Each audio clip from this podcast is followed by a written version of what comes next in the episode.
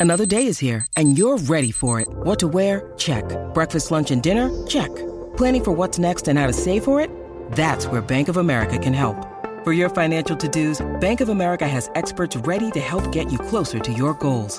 Get started at one of our local financial centers or 24-7 in our mobile banking app. Find a location near you at bankofamerica.com slash talk to us. What would you like the power to do?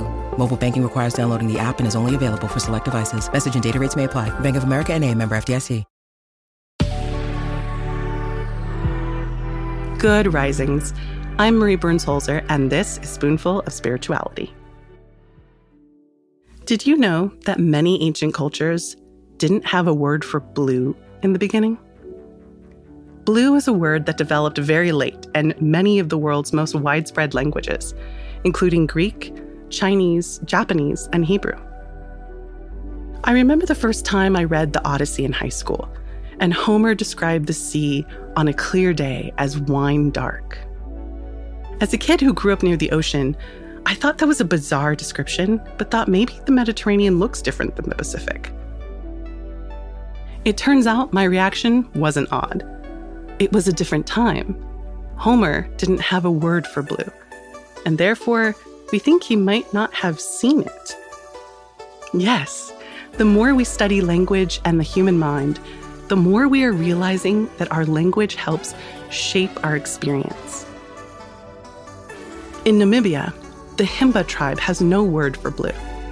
So when the psychologist and researcher Jules Davidoff showed people from the tribe colors and asked them to distinguish blue from colors like green and purple, which are close on the color wheel, they struggled with it. We've seen the inverse prove true in Inuit languages, which have dozens of words for snow.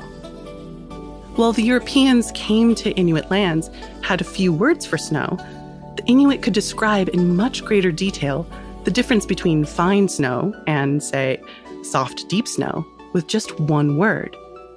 They could see the differences better because they had words for it. What we think of as reality, as an incontrovertible experience of the world around us, is actually an interpretation, an illusion.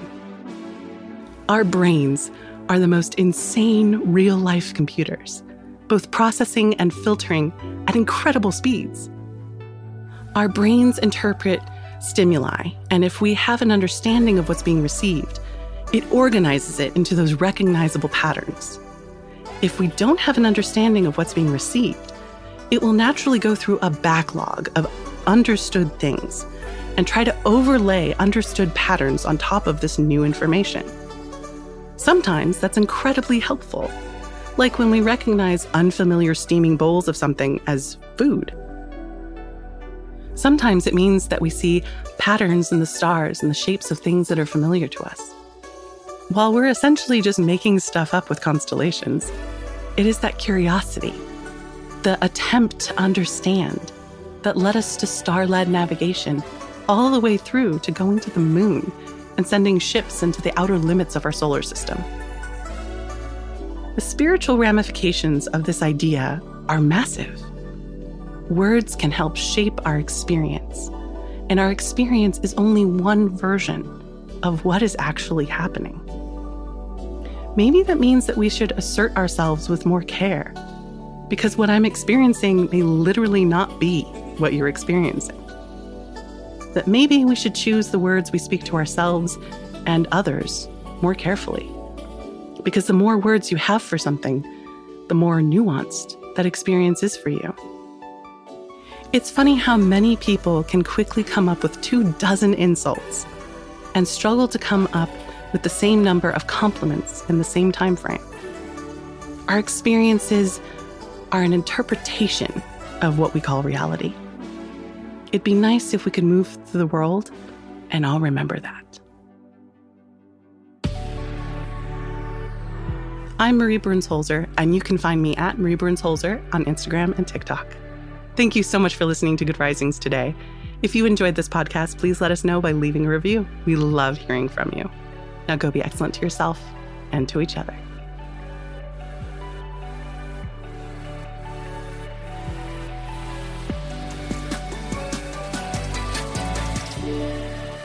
Good Risings is presented by Cavalry Audio.